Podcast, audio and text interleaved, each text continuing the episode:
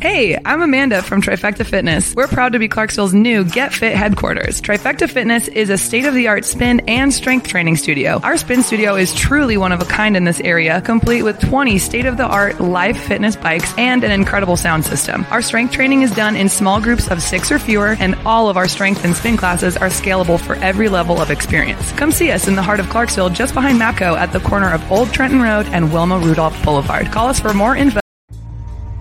For every veteran, there is a story. A story about a calling to serve, to fight for the freedoms of the American people. And every story has a struggle, a sacrifice, and invisible wounds. Warrior Watts programs help veterans recover from PTSD and invisible wounds through exercise, nutrition, and connecting with other veteran leaders. It is estimated that 22 veterans die each day by suicide, and another 30 veterans die each day by substance abuse. These are preventable deaths. Warrior Watt is committed to fighting PTSD through fitness, nutrition, and community.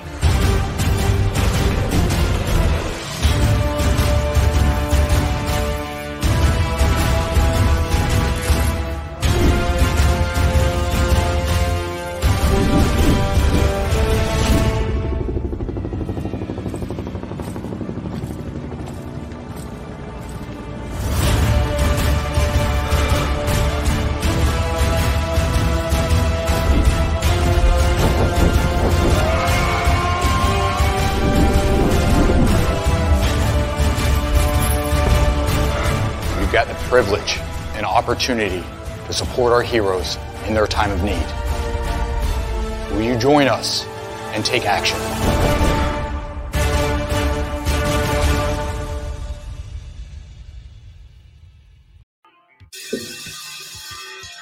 All right, all right, all right. Welcome back. Spit Nation. We are a show founded by a veteran and hosted by two veterans and a military spouse. Our mission is to get people to tell their story to the world. If you're an author, share your tips with the Misfit Nation. If you're a musician or actor, our audience needs to know how they too can get into the business. Coaches, we love our coaches. Come on and share some of your tips with the Misfit Nation to help them become better versions of themselves. If you're a corporate leader or an entrepreneur, come on and share how you did it and how hard you have fought for success. If you're a veteran, first responder, or Gold Star family, we would love to have you come on and just share your story with the Misfit Nation. We always have time for you. If you're feeling down, alone, or starting to see the darkness, stop. Think about those who are around you. You are not alone. You will be missed. If you feel like your problems will be a burden to those in your inner circle or are embarrassed, dial 988. If you are a veteran, take option one. We need you to keep pushing forward. Don't make a permanent solution to a temporary problem. If you're a new listener, welcome to the Misfit Nation. Be sure to subscribe to our show on your favorite podcast apps and also on our YouTube channel at the underscore Misfit Nation. Subscribe and click the bell to keep you up to date with our latest episodes and all of our news. You can also find us on Heroes Media Group and About Face Radio. Now, let's get to the show.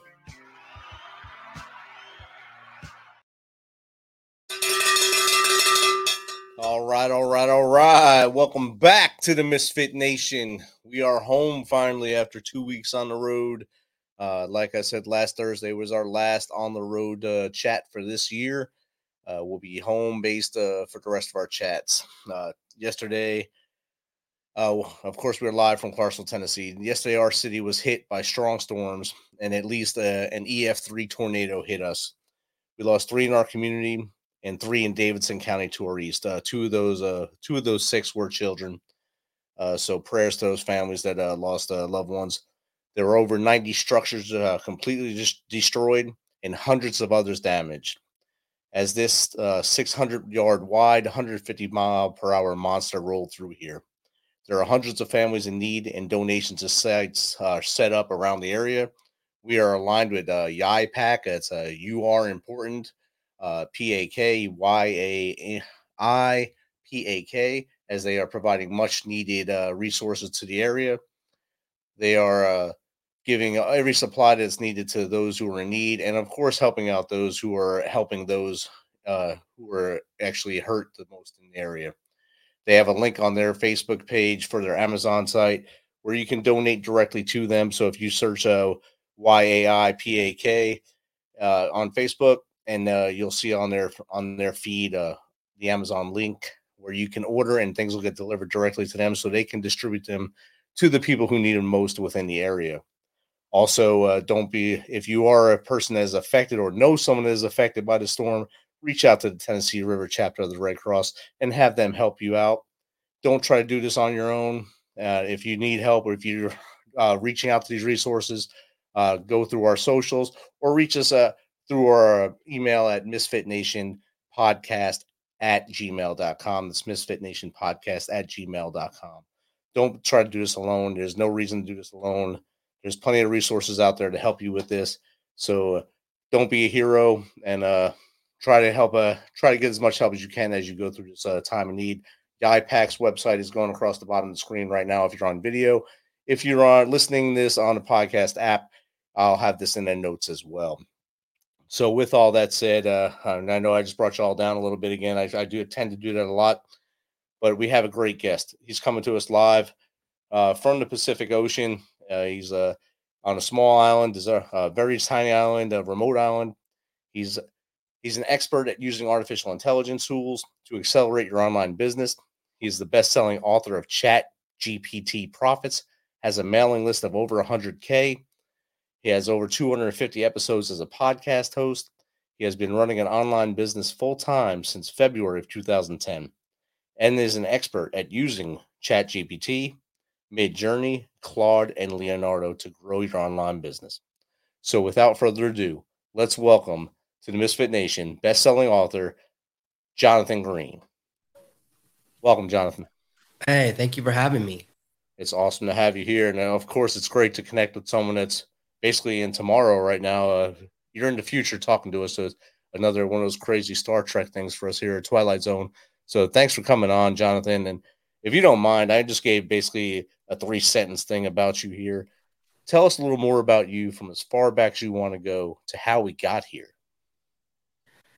Yeah, I always dabbled in entrepreneurship without realizing it because we're always taught in school, oh, that's for someone else. Inventing is for someone else. There's never, oh, you can do it. We always basically, when I went through school, was always do good in kindergarten, you can get to a good grammar school. Do good in grammar school, you can get to a good high school. Do good in high school, you can get to a good college. Do good in college, you can get to a good graduate degree. Good, good in graduate degree, then you can get an entry level position. And for those of us who went that route, right, as soon as you get out of college, the first thing that happens is they say, well, you need three to five years of experience for an entry level position. It's like, well, that's not what entry means. How can I start if I have to also have experience? And when I went to my university's like office saying, oh, you guys will help me get a job, right? They're like, yeah, here's a link to monster.com. And that was just like a job listing website. I was like, I already knew about that. I saw their commercials three years ago. Why am I here?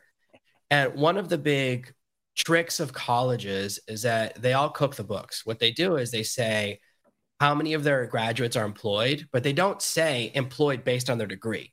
So if you graduate high school and you go work at McDonald's or college and work at McDonald's, they'll still count you as a success. Same thing that a lot of people go to law school, find out how many of those people are actually lawyers, not as many as you think. So it really kind of left me disillusioned.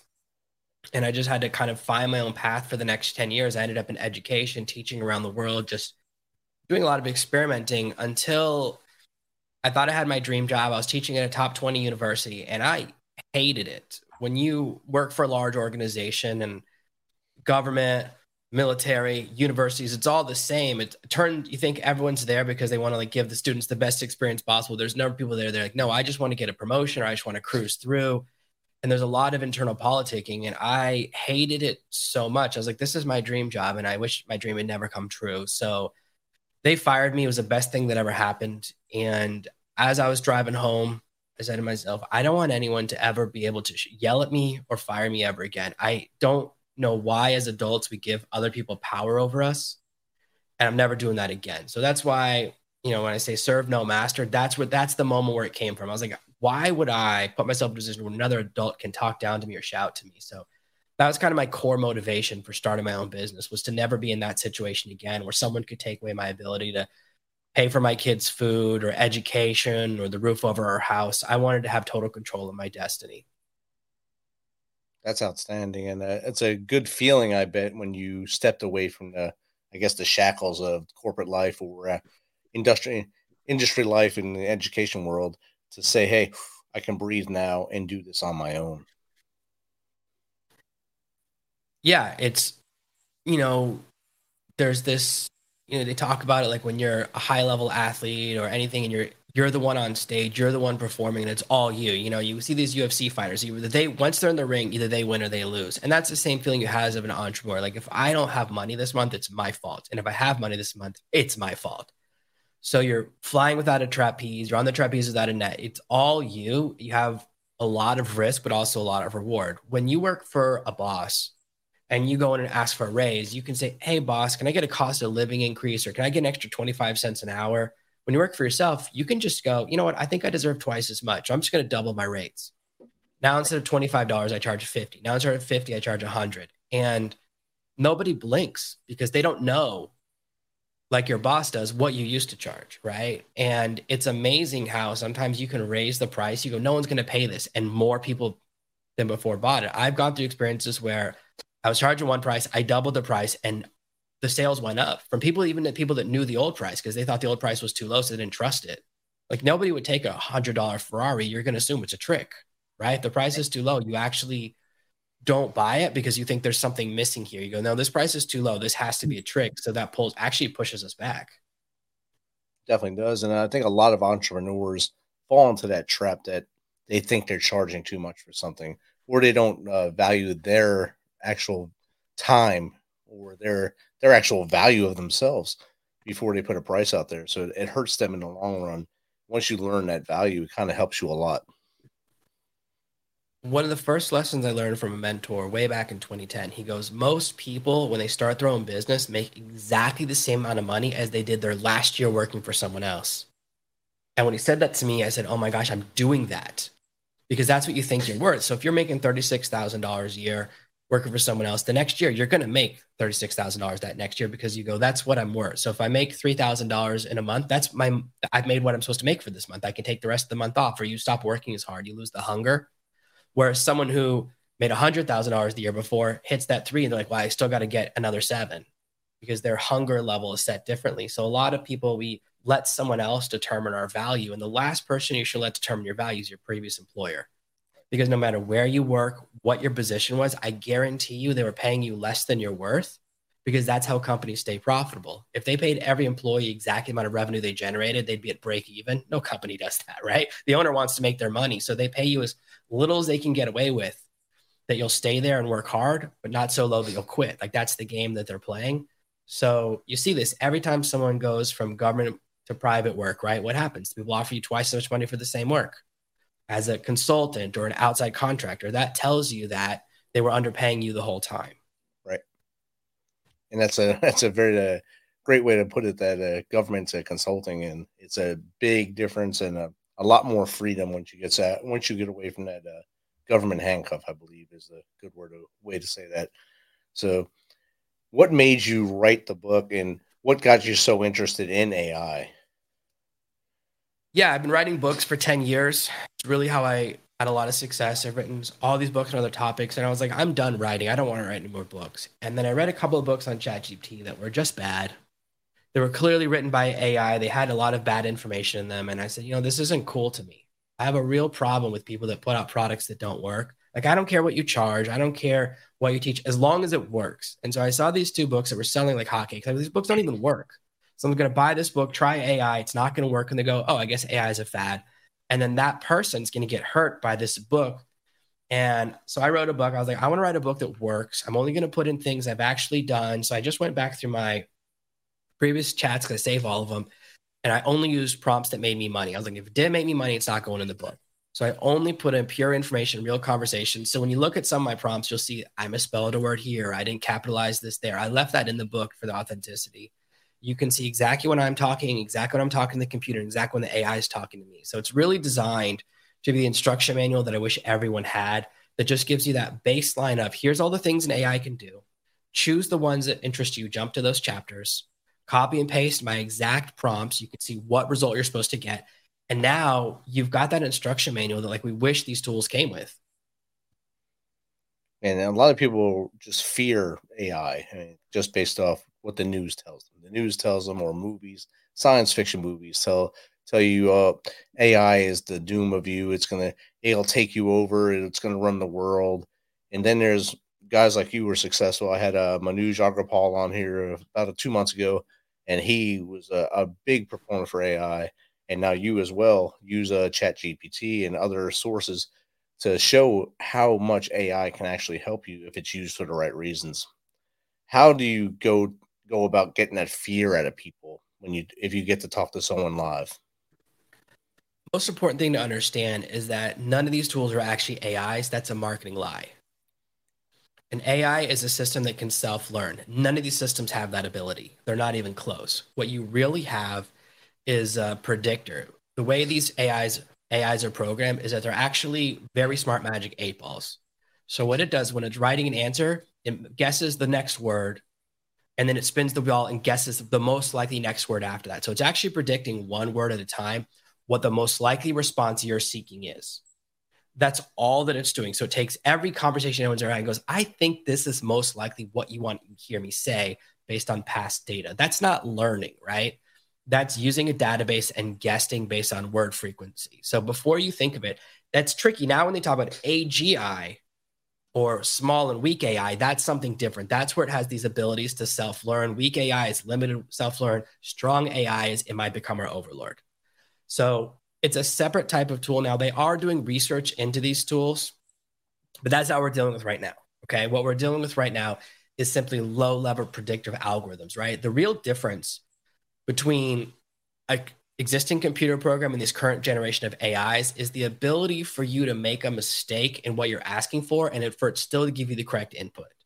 For example, when I started using computers in the 1980s, it was just a command line interface, right? If you wanted to change directories, you had to do type CD space slash and the correct name of the directory. If you got one letter wrong, it would go, no such directory exists, right? There's no margin for error. If you did a capital letter and was supposed to be lowercase, it wouldn't know what you're doing even now on some of my programs, if I write the word friend and I mix up the E and I, it goes, we don't know what this word is. What were you trying to say here? It can't figure out that I just transposed two letters.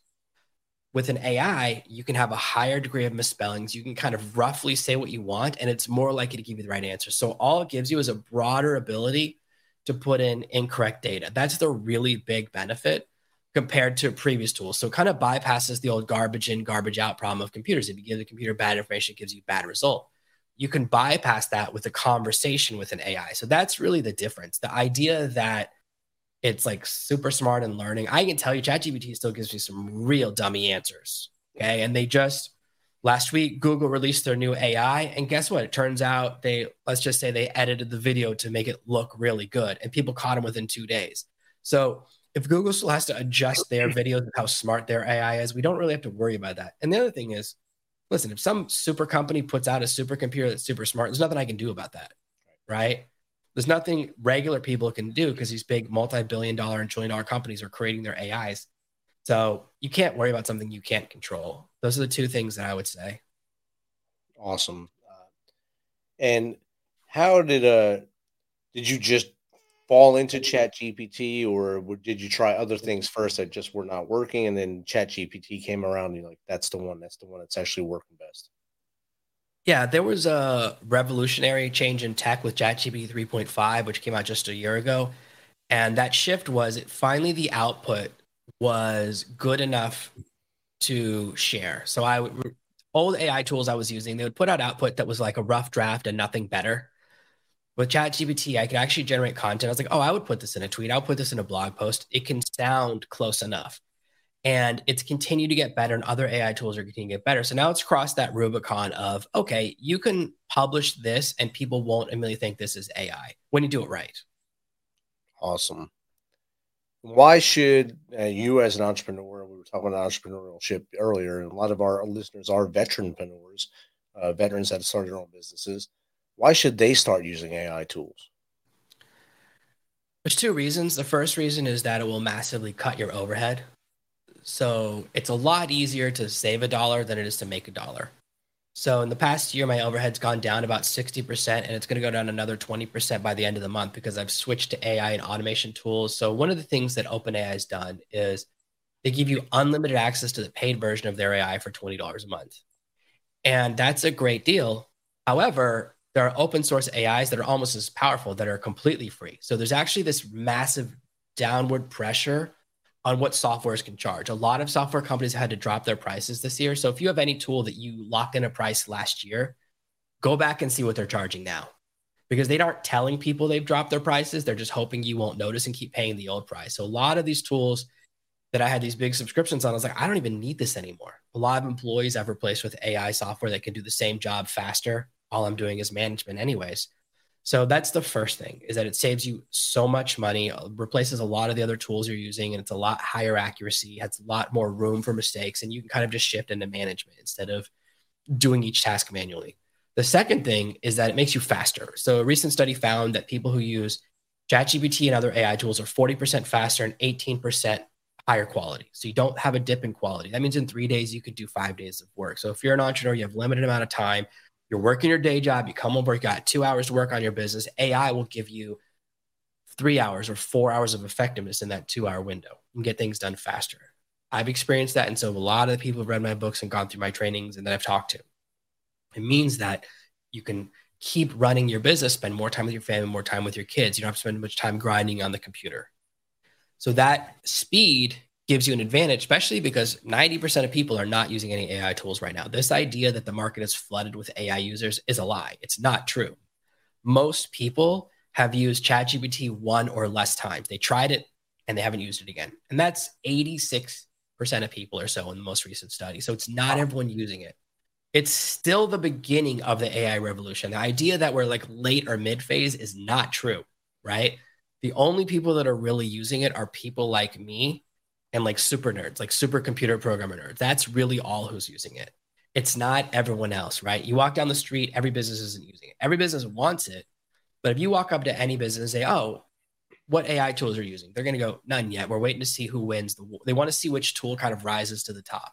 Like who's going to be the right platform to go with because we don't want to master a tool, then it goes out of business, right? We don't want to all sign up to D- Disney Plus or CNN Plus, and then they close, and now we've got to switch to Netflix, right? Whatever that is. So we're waiting for a winner, and that is the mistake.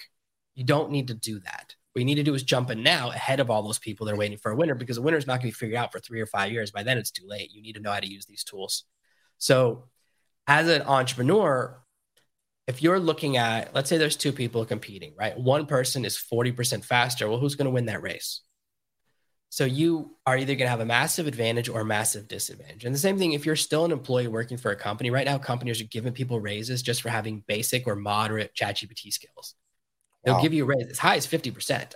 So there are people that are going from making $100,000 a year to $150,000 a year at a job just because they're the one person who learned ChatGPT first at their company. So it gives you this edge. And there's phases when a new technology is introduced when I was in high school, I saw job listings and they would say inter- the ability to use the internet a plus. Like if you knew how to use open a web browser, they were like, that's a plus. If you could do email, that's a plus. Then it goes through these skills are required. They used to say like Microsoft Office Suite a plus, then it goes to Microsoft Office Suite required. Now, if you apply for a job, they don't say that. You walk into a job and go, I don't know how to use the internet. They're going to be shocked because it's gone from all the way from oh it'd be a plus to it's an expectation that's implicit as in we don't even have to say it because we think you're going to know how to do it. Right. so that's what will happen with ai right now people are like oh it's optional. You know what's going to happen in three to five years? They're going to see jobs that say three to five years of experience with ai tools required. So this is your chance to get in. So even if you wait three years and go i'm going to learn it then well now how do you get those three years of experience right? Just like when i went through when i graduated college there's three to five years of experience which is impossible to get. There's no way to do it because nothing counts you can't get hired unless you have experience. You can't experience unless you get hired. It's going to be the same catch 22 that's going to sweep a lot of people out of their jobs in a couple of years. So that's kind of why I'm ringing the bell and telling people you have to jump on this now because I know your employers are going to use this as an excuse to squeeze you out in a couple of years. So jump in now before that happens. Definitely. I had a guest uh, tell me because uh, I'm going for my dissertation, uh, my PhD. I'm writing my dissertation. I mean, and she said use Chat GPT to check your work. To write your work, put it in there. It's still your work. It's just going to make it sound better. And I said, "There's no way that'll work." And I tried it, and it actually made me sound a lot smarter as I wrote. So it was it was actually a great bit of advice as I move forward. Yeah, absolutely. I edited my entire book with ChatGPT. I edit everything with it now because it never makes spelling mistakes, never makes grammatical mistakes. All of those things that slip through the cracks for us, those never happen with an AI tool because they're perfect. It never forgets a step in an order. So that ability to bring that in, the best place to use it in your business is anything that's repetitive. So anything you're doing over and over again, whether it's checking emails all the time or going through a spreadsheet, it will handle that task for you super fast. So a lot of tasks that used to take me a really long time take me minutes. You know, creating podcast show notes used to take me two hours. Now it takes me 30 seconds. Wow. So there's all these things that we don't think about. And I'm still guilty of this. Sometimes you're doing something like, what am I doing? Why am I not using an AI? Why am I going to my old process? Right. So this is why now I have less employees, less software, less overhead, and yet my business is growing faster than it's ever grown before and more effective because I can do a lot more faster. And that's really where the magic is, is that it's not a replacement. Like the people that say, ChatGPT, write me a blog post, they post that blog post, those people are not going to win. Those people that are trying to replace themselves with an AI, that's not how it works. What you do is you push yourself from labor into management, even if you're a one person operation. Because now you say, ChatGPT, write the email, then you read it and edit it, right? You go into management, go, let me check this. Let me read the blog post before it goes out. Let me do the tweaking. Instead of me drawing the picture, AI draw the image. I'll decide if it's the right image. So you're kind of pushing yourself up into management, which means you can get more done because you have multiple AIs running at the same time. And then you can just make those decisions about which tools or which output is going out the door and which needs to be redone. So that's how you can immediately improve your productivity, improve your revenue, and kind of take a little bit more control. And also just like enjoy your work again because a lot of times we get stuck doing really repetitive or data entry style tasks and we can replace these processes that are the things we hate the most that we have to do every week and just make them super fast because i'm always looking for how can i automate something how can i do it in less time how can i be more efficient because that's really what kind of separates the really successful entrepreneurs from those who just get stuck is that you have to refresh your processes and people who started after me tend to have more efficient processes. When I started out building websites and doing technology, a lot of the, the, process for me to make a single web page that just says, here's my free book, put your email address, I'll send it to you, that would take me an entire day. Now, people hearing that are like, that's crazy. I have a tool that can do that in 20 or 30 minutes, right? So now there's these page builders and software tools and all sorts of easier ways to build websites that didn't exist when I started. So as technology gets easier, our efficiency and the barrier to entry goes down. There's no longer a you have to be a native English speaker barrier to entry. There's no longer you need any technical skills. You no longer need to do anything technical. I was programming something in Linux yesterday. I have no idea what that means. I just got copy and paste instructions from ChatGPT, and then I just did exactly what it said, and then it worked. So all of these skills we used to need, we don't need anymore. You just have to be the commander, not the operator. Outstanding. And um, you highlighted uh, one mistake, uh, obviously, is letting Chat GPT do everything and, and just taking for, for granted what Chat GPT is spitting out is the gospel. That's one mistake. What's the biggest mistake most people use when using Chat GPT? Yeah, so that is the biggest one is not checking the work and just going, I'll have ChatGPT write it, I won't read it, and then I'll publish it under my name. What people who use the tools a lot know is ChatGPT has an accent. So you can tell when someone's native, like when someone grew up speaking Spanish and then they learn English, there's certain things they say, you go, oh, that person's native English language is not English because they make the same mistakes. ChatGPT mm. says certain things all the time, right? Like if you see blog posts it starts with in like in the something something digital landscape, that's always ChatGPT. People don't say that. If you see pondering, that's a ChatGPT phrase. And these are just some of them. There's about 30 or 40 that I've noticed. When I'm reading a blog post, I go, this is right? I like I'm reading my LinkedIn feed. I go AI, AI, AI because they're all copying and pasting and not noticing. Like, how often do you say like in the growing digital landscape? Never. That's not a human phrase. I've never told my wife, "Oh, just a minute, I'm pondering." Right? So we have these phrases, and it's an accent. It's the same thing as a foreign language accent, right? It's this giveaway. So that's the first mistake. The second mistake, which is more common, is order command. because of television, because of media, we're so used to tell the computer what to do, the computer obeys, right? Command obey. ChatGPT's name is chat. So if you say, do this, and you give it a bad command, it will do that because it's created to obey. It's a computer program, right? It's not an AI. Even if you've given it a bad command, it won't tell you because it's trained not to upset the user. So instead, what you want to do is switch and always start with a question. Here's the perfect structure. I call this the master prompt. This will change everything you do about AI. Okay, this will change for every listener. Make it easy. You don't have to be a prompt engineer anymore. ChatGPT. Here's the goal I want to accomplish. Period. What information do you need from me? Question mark. So I'll say, ChatGPT, I want to create show notes for my podcast. Period.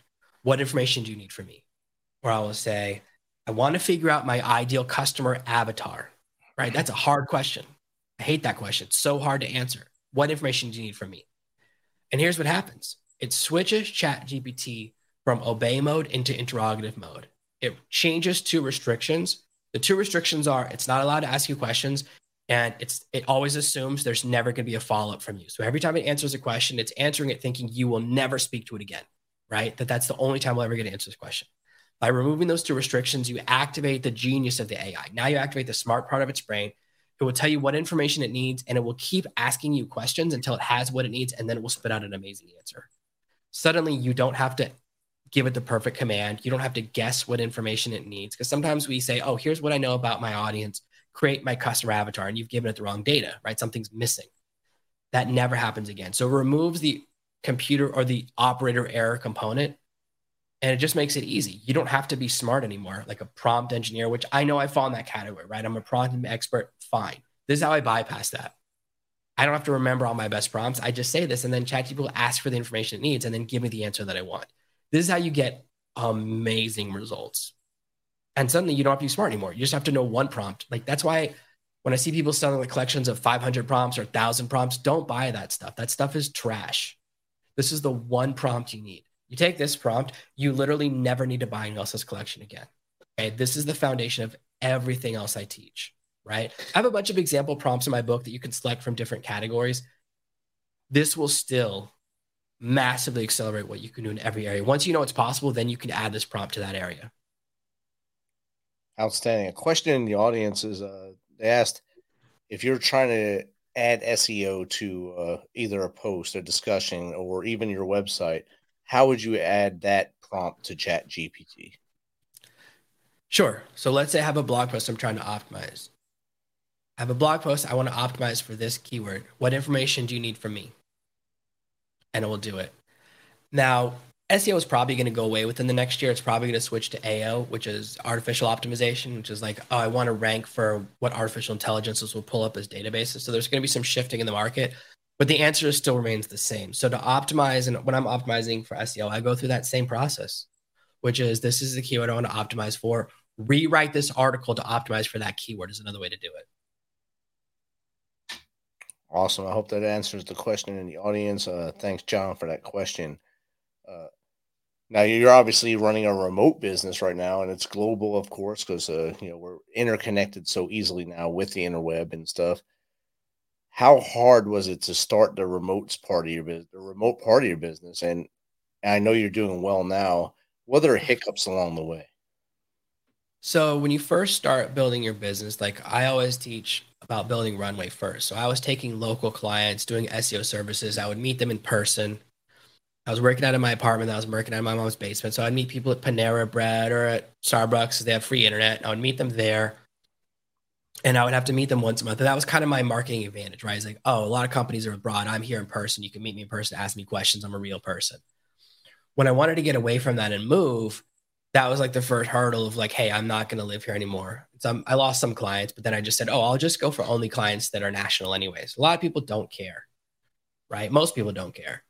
They get on the phone with you once. If you can do the job, then they're happy. Um, the next hurdle is really just figuring out how to handle the responsibility. So a lot of people, if you remember like five or six years ago, there were all these amazing travel blogs, right? Like, oh, I travel the world, I blog about it. And they all went out of business within a couple of months each other because each of those people grabbed their laptop, went to Machu Picchu, went to Hawaii, and then they spent all their time doing and no time working. So it's this really big mistake that people make of fastidiousness, right? The reason I'm successful is not because I'm smart. It's not because I'm some internet genius. It's not because I have like brilliant ideas. It's because I'm consistent. I work seven days a week. I have a schedule built out when I work and when I don't work. You know, I get to spend a lot of time with my kids. I get to work from home. I live by the beach. I work on the beach sometimes, but I'm not on the beach right now. I'm at home, right? Doing this because it's part of my process. I do a lot of meetings at night because I'm on USA time. I have to do outside my normal time zone that's part of it. So you have to be able to self manage. It's the, the, same thing happens to people who are working part time and then you make enough money from your side hustle, your home job to quit your daytime job. You go from two hours a day to eight hours a day and your productivity will collapse because you'll say to yourself, oh, I've got eight hours to get this done, right? You no longer feel that time pressure. And so your efficiency really drops down because you start to take longer breaks, get up later. You have to have that self discipline that keeps the business running. That's the most important thing is that I'm going to work these times, I'm going to work these hours, and the schedule doesn't matter. You find the one that works for you. I worked nights for a really long time, and then I switched today because I have kids. So that's part of it, right? I get up at a certain time. I get up every day at 5:45 and get right on the exercise bike because if I don't do it first thing, I will I will not do it. I will not do it in the middle of the day. So I have to do it before I can convince myself to skip a day, right? So I build in these structures because that's how I have to operate. If I don't have that, it doesn't work. And that's just because I get up early enough that I'm done before the kids get up and are going to school. So I'm available to spend time with them before they go to school, right? So that's how that schedule is built in just to spend more time with my kids. So you can choose what your get up time is, what your go to bed time is. You say, how many hours do I need to work per week to run this machine? And you have to look at your efficiencies. For example, I had an office for a while that was near my house. I would go to the office I was so efficient, but also so depressed because I didn't see the kids all day. I was like, I don't want to do this anymore. I'd rather drop my efficiency to be near the kids. But if I, eh, right here on my desktop setup, right, I have really cool lights. I've got my whole office. I've got everything optimized. I got sound blocking. I got three monitors. I can get a lot done. If I switch to laptop and go sit on the beach, massive drop in what I can accomplish. Okay. I know that my efficiency drops down very distracted by the beach, can't see something because of the glare, or the kids want more attention. So there's a balance. You go, oh, how much does my efficiency drop? So there are certain tasks that I, I can do on the beach with the kids, and certain tasks I just can't. Right. So you have to look at constantly self assess because you have to manage yourself. Go, oh, how much does my efficiency drop? Certain things, right? Like if I when I go on vacation with the kids, we went on vacation this summer for a month, I got so little done it's very hard. It's hard to not be in vacation mindset. You're on your laptop. It's unfamiliar. The chair's not comfortable. So all the things that are kind of part of my rhythm of working were broken. And I know that. So that's built into my planning. So that's really what it's about is going, here's where I'm going to work. Here's when I'm going to work. Here's how I'm going to manage my hours. Here's how I'm going to keep myself productive. Here's how I'm going to keep myself from getting distracted. Here's how I'm going to error correct. That's, that's the part no one ever talks about, right? And the second thing, and the next thing no one ever talks about is that like being alone is depressing you are in a lot of isolation because you go from being around people at work where you can all complain about your boss to suddenly there's no one to talk to. And you have to figure out a plan for dealing with the isolation, which means you join different groups in the same way that when uh, a lot of moms have a baby, then they join those mommy and me groups. That's to be around the other moms. That's how they get some community. So you can join like a local mastermind or a local meetup or some type of local community so you can talk to other people because – people who don't do what we do have no understanding. My family, most of my family has no idea what I do. They don't understand it. It doesn't really make sense to them. And a lot of people who, when you go, oh, I work on the computer, they go, oh, what do you do? It used to be they thought you did ringtones, and now they think you do crypto. And it's like, I don't do any of that stuff. That's not what I do. I'm not selling NFTs. But people who are in it have the same feelings and you can talk about the real stuff right? Talk about the loneliness talk about the challenges talk about tech stuff and just talk about most people who meet me have no concept of what i do and that can be very like isolating. So you have to build in a social structure of people who are on the same path as you because if all of your friends are like let's go out but you know you have to work that's a pressure against your business and that's the reason a lot of people that tried to be travel bloggers went out of business right? They weren't strategic and they weren't ready for that pressure I mean, honestly, I'm having a good time talking to you. I'd rather be on the beach. Like, let's be honest. Wouldn't you rather be sitting on the beach too? Like, of course. Right. The only difference is I could just walk downstairs, you know? So I have to create a structure that goes, this is what I do and this is what I don't do. This is when I have free time. This is when I don't. This is how I spend my free time. And create the life that you want. So there is a lot that goes into it that's not really discussed because you can't when you work for someone else you put in your 40 hours and you get paid no matter what right? Even if the business doesn't make money you have to get paid because that's how it works. We work for yourself. Oh no. If you have a bad week you don't get paid. So you have to constantly perform and that means building out structures. And over time you build out passive income structures where you make money even if you don't work that week because things that are on recurring or royalties come in and all that's great so most of the work I do now, I'm going to get paid for in two or three months because there's a period between when the money's generated, then you wait for the refund period, and then they pay you. So you have to be three months ahead. So it's easy to go, oh, I've got money for this month, I can relax. But then in three months is when you get hit by that. So all of these are kind of lessons you have to learn that most people unfortunately have to learn the hard way because they're caught by surprise. They go, oh my gosh, I have eight hours a day to work on my business. And then they go, I got the same thing as done as last time. Right. And they don't realize like now you have eight hours, but you're still getting two hours worth of work done. So I have to do a lot of things to stay focused, to stay efficient, to not get distracted.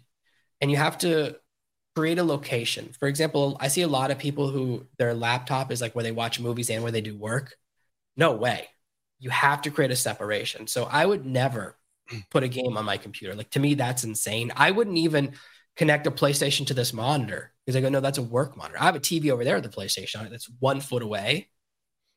but I would also never sit in this chair and play a game. Right. To me, that sounds that like sounds so crazy because this is my office.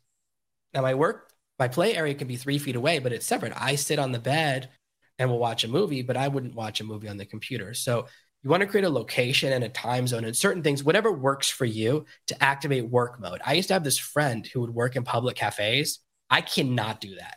okay. I cannot deal with that stuff. As soon as you get in the zone, someone walks up to you, or you have to go make another order. The waiter walks over, or people are making noise. And he would work in like um, it's like a almost like it was like a bar. And I was like, these stools are awful. How can you be standing up or sitting on a bar stool with a laptop? Like, how can you possibly do this? I worked with him one time. I go, this is the worst thing I've ever experienced. No way. But he was doing it for years every day. Like that worked for him. So whatever works for you, you know, there's all these people that go to Starbucks and sit there all day and write their screenplay. Fine. If that works for you, great. Doesn't work for me. I need to be in a place where no one's talking to me, where I'm in the zone, because certain tasks require 100% of my focus. A lot of tasks require a little bit of focus, but if I'm 100% dialed in, if I'm really trying to do something, there's all these moving parts, and I don't want to forget a step. I just want to be in a place where I have total control. I don't want to introduce external factors that can risk hurting my business or outside my control, right? Like we've all been on that date where the waiter walks over right when you're going to go for the kiss and he ruins everything. I don't want that happening when I'm working.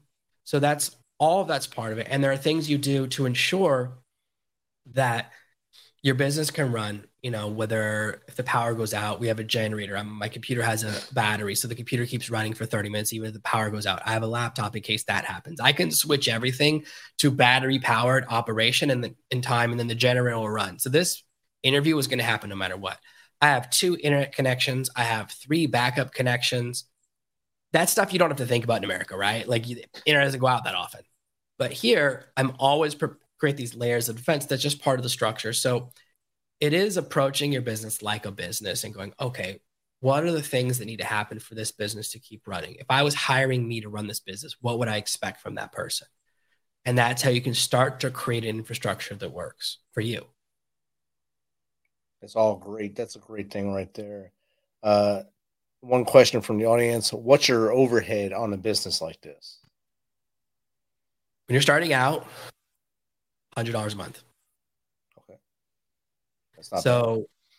you used to need a lot of money to start a business. Now, basically, probably you can do it for less. Um, because when I started as you need a website, so you got to pay the fee for the website, which is like ten dollars a year. Then you got to pay hosting, which is five or ten dollars a month.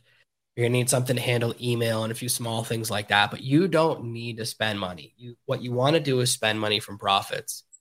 So the way I started, I'll tell you right now, I made my first money I posted. I had a website that was blue letters on a black background. I don't know why I thought of that. It was basically unreadable. It's like two colors that you can't really tell the difference. and I would post ad on Craigslist. I posted ads on Craigslist saying, Hey, I'll do SEO for you. And I started getting clients within four days, just posting ads. And then I took that money and go, okay, I'm going to go buy a course and learn how to do SEO now that I have a customer. So I teach people now the same thing. Be an AI consultant. Here's what you do: get a customer to pay you, and then go great, and then take that money and go buy my course or buy a training or buy tools. So I don't even think you need to buy something before you're making money. You can go out; people will pay you to go and do that for them. What do you think IT people do? Most people in IT, you tell them your problem, they're hopping on Google and searching for it, and then they go implement. So that's how tech support actually works. So you can get clients now. You don't need to spend a lot of money. The I the reason I have a lot of overhead is just because I've been doing this a long time and I have a lot of tools and software that have kind of been part of my tech stack. And I had a team of 20 people. Now I'm down to two that we're doing a lot of things that now AI and new tools have replaced, new technologies have replaced. Even now, I'm switching right now all of my website hosting to a new platform. So my old host was $115 a month. like it needs to be super fast. Now there's a competitor that's $8 a month that's just as fast. So I'm going through a lot of stress because moving to websites really hard. Always something glitches, and I always have to deal with that. But in the long term, it will save you money. So as you grow, you're going to have systems and tools you kind of gotten used to and structures in place. I have to send out emails to my audience. I'm paying like around four or five hundred dollars a month for my different email platforms. I've replaced those with a self-hosted solution, a solution I'm switching to. It costed me $150 one time for the software, and then I pay I think $48 a year for the technology. Now I had to go through a little process. They gave me a lot of training to set it up myself. So that's cutting down my overhead by $6,000 a year, right? As I switch. So you will go up and down in what you spend and which tools work and what tools cost. Right now, there's just a time when all tools are dropping prices. So it's a great time to switch. And a lot of technology has just gotten easier to kind of self manage. So my business now for my total overhead when I'm done with all these transitions is going to be under a thousand dollars a month. Outstanding, Jake. I hope that answers your question. Uh, Ezekiel has jumped in with a question asking, uh, in reference to what you said earlier about email, having AI help you with your email. How does that work? Sure. So let's say you're responding to emails. Um, you can train the AI to sound like you, and you say, "Oh, please write a response to this email." most of the time we only have 50 or 100 ways we respond to emails, right? We tend to say the same things over and over again. We have certain ways of signing it. So you can take every response you've ever sent, download it from whatever email tool you use, and save it as a document. Upload that document to ChatGPT. Go, okay, here's everything I've ever read. Use this as a reference. And now it has a, a great reference data, and you can just respond to emails. And all you do now is just read it. This half the time right? We're just responding the same way anyway. So this will let you create the response faster. And then you just have to check the response instead of manually typing it. Hmm. So that's how it saves you time. That's one way to do it. If you're talking about marketing emails, what you can say is, and this is, I talk about this a lot in the book, is it's hard to write a marketing email. You say, oh, here's an email for product A, load that up and say, hey, please rewrite this email for product B and in the style of, and then you just pick any copywriter that's in its database, and there's thousands. And you just change the name of the copywriter or the name of the brand until it creates one that you like. Outstanding. Hope Ezekiel, I hope that answers your question. And uh, Jake, I know that answered your question. Uh, Jake said thank you for your, your answer to that question. Uh, Jonathan, how does someone get in contact with you if they want to chat with you just like we are now, or just to pick your brain to maybe get their business off the ground? Yeah, you can find everything about me at my website, servenomaster.com. I'm that's my name on every brand. If you Google Serve No Master, every result is me. You can message me if you email me, Jonathan at servenomaster.com. I check every email myself. I have an AI help me sort it, but I do all the responses myself. I'm very easy to find.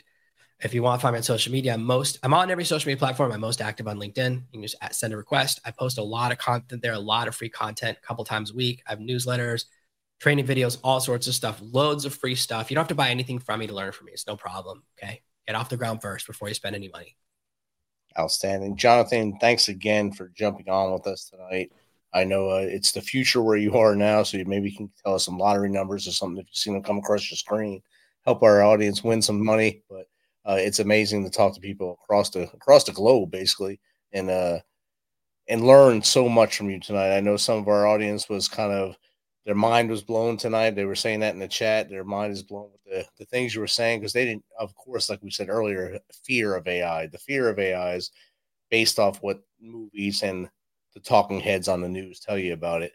But when you have someone that actually uses it for good, like you are, it helps to alleviate some of that fear and make you become successful using it. So thank you for that. And again, thanks for your time tonight. Oh, thank you for having me. I had a good time. Awesome, brother. Have a good day. Bye, everyone.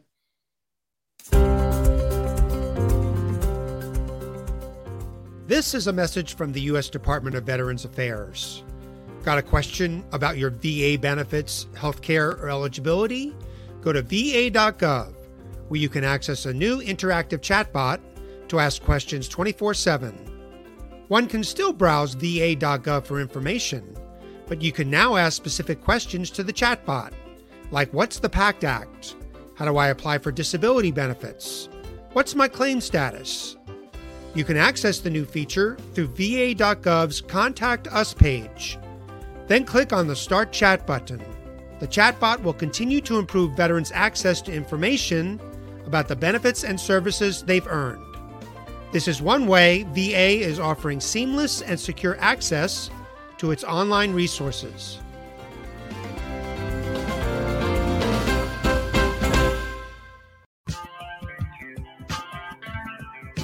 Thanks for checking us out and being a part of the Misfit Nation. Don't forget to visit our website at themisfitnation.com. That's themisfitnation.com. Check out all of our past episodes and get some of that great Misfit Nation gear. As always, be humble, stay hungry, and keep hustling because we are Misfit Nation. Misfit Nation. Misfit.